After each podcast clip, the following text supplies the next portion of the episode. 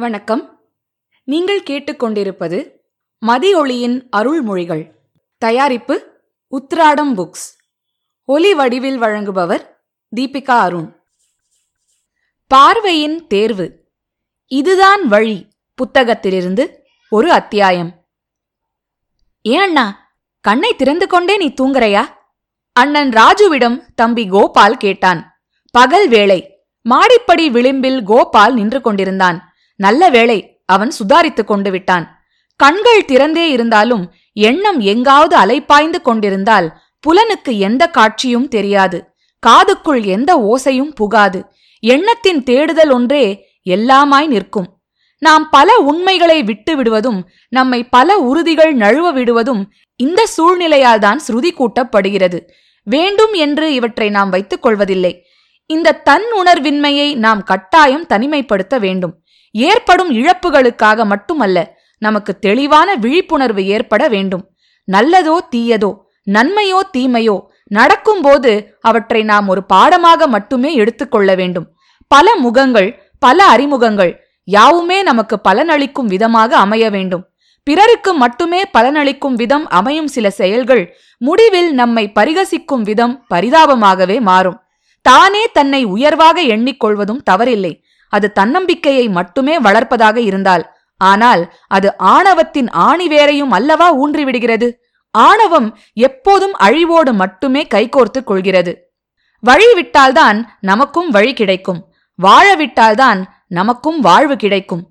சிரித்துக்கொண்டே சீரழிப்பதிலும் பொறுத்துக்கொண்டே புத்திமதி அளிப்பதே என்றும் போற்றப்படும்.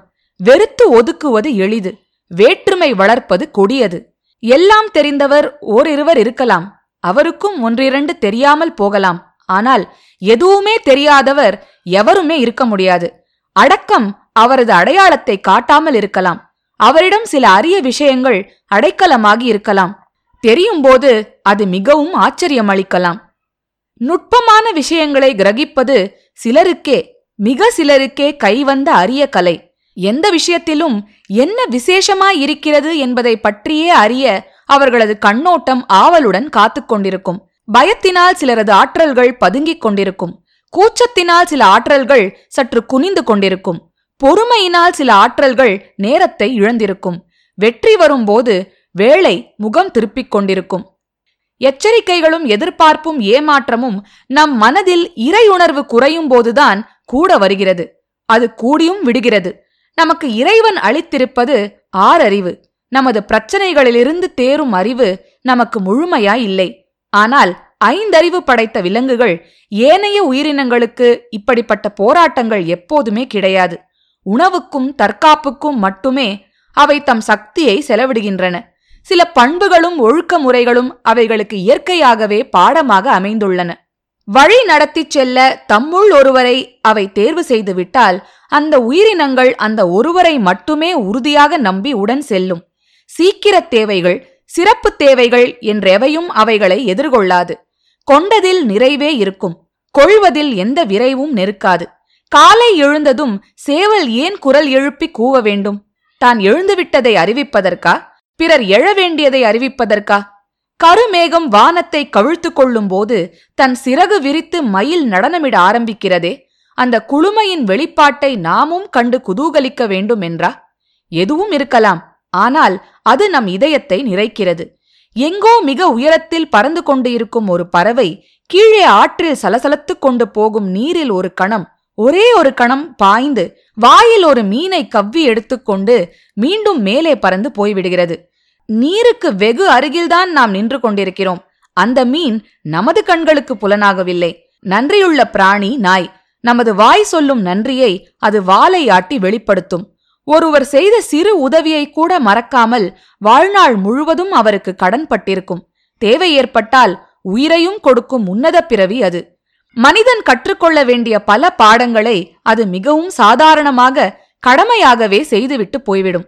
இப்படிப்பட்ட விலங்குகளின் அபூர்வமான பழக்க வழக்கங்களை நாம் நுட்பமாக பார்ப்பதும் இல்லை புரிந்து கொள்வதும் இல்லை. ஏனெனில் அது நமக்கு அவ்வளவு தேவையும் இல்லை.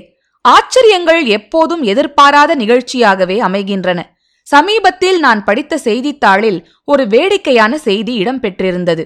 அது ஒரு குழந்தைகளுக்கான கதை. இவ்வளவு சாதாரண விஷயமா ஒருவருக்குமே தெரியாமல் இருந்திருக்கிறது? ஆனால் அந்த இந்தோனேஷிய நாட்டுப்புற கதை இப்படித்தான் சொல்கிறது. டோஜரோ ஒரு இந்தோனேஷிய மன்னர். மக்களிடம் பேரன்பு பூண்டவர். வெளிநாட்டவரையும் நன்கு மதிக்கத் தெரிந்தவர். ஒரு நாள் ஒரு வியாபாரி அந்த அரசனை காண வந்தார். அவர் கப்பலில் ஏராளமான விலை உயர்ந்த பொருட்கள் இருந்தன. அவற்றை அவர் மன்னனுக்கு அன்பளிப்பாக தர விரும்பினார். மன்னா இந்த கப்பலில் உள்ள எல்லா பொருட்களையும் தங்களுக்கு அளிக்க வேண்டும் என்பதே என் விருப்பம். ஆனால் அதற்கு முன் தங்கள் குடிமக்களிடமிருந்து நான் அறிந்து கொள்ள விரும்புவது என் இரண்டு கேள்விகளுக்குரிய பதில் மட்டும்தான்.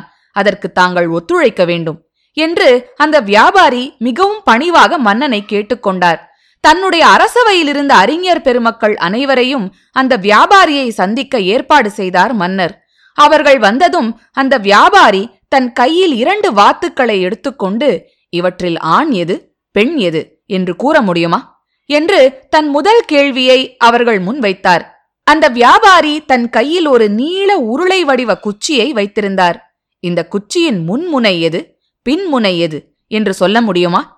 இதுவே அவரது இரண்டாவது கேள்வி. மிக மிக சாதாரணமாக தோன்றிய இந்த இரண்டு கேள்விகளுக்கும் எவராலும் சரியான பதில் கூற முடியவில்லை. ஒருவருக்கொருவர் ஆலோசனை செய்து கொண்டிருந்தார்களே ஒழிய முடிவான விடை எதுவும் அவர்களால் சொல்ல முடியவில்லை. மன்னனுக்கு மிகவும் ஆச்சரியமாக போய்விட்டது.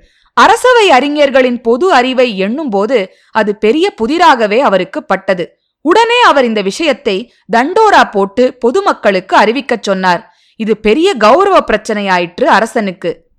நம் நாட்டுக்கு ஒரு வியாபாரி வந்துள்ளார். அவரது இரண்டு கேள்விகளுக்கும் சரியான விடை கூறுபவர் நமது நாட்டின் அடுத்த இளவரசராகவோ இளவரசியாகவோ அறிவிக்கப்படுவார் என்று அறிவிப்பு செய்துவிட்டார் மன்னர். மக்களுக்கு அவசரம் ஒரு புறம் நல்ல வாய்ப்பை நழுவவிடக்கூடாது என்ற ஆசை ஒரு புறம். ஆனால் எவராலும் அந்த கேள்விக்குரிய விடையை கண்டுபிடிக்க முடியவில்லை.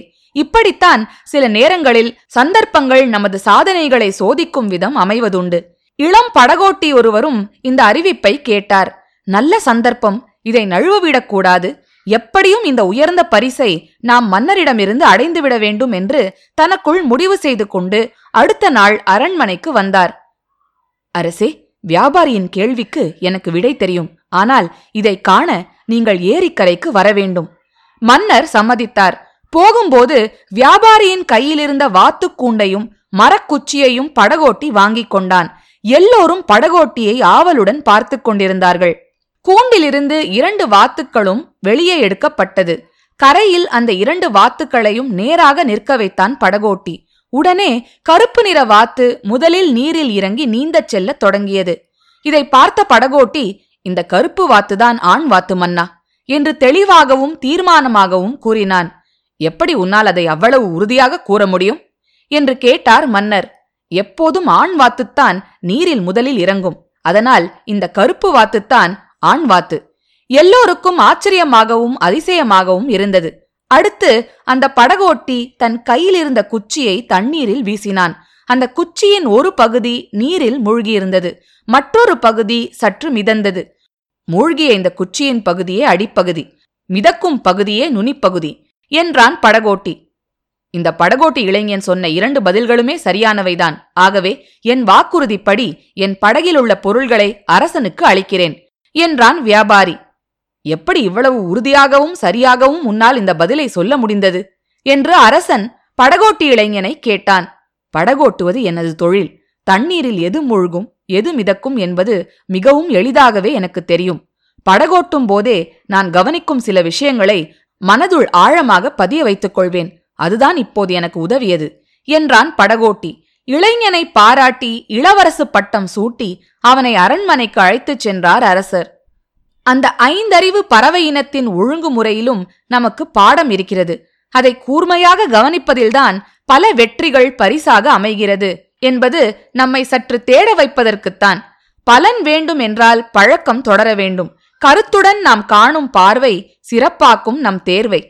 தெளிவிற்கு ஒரு முடிவு. ஆழ்ந்த நோக்கும் பரந்த அறிவும் நமக்கு பல பாடங்களை கற்றுத்தரும்.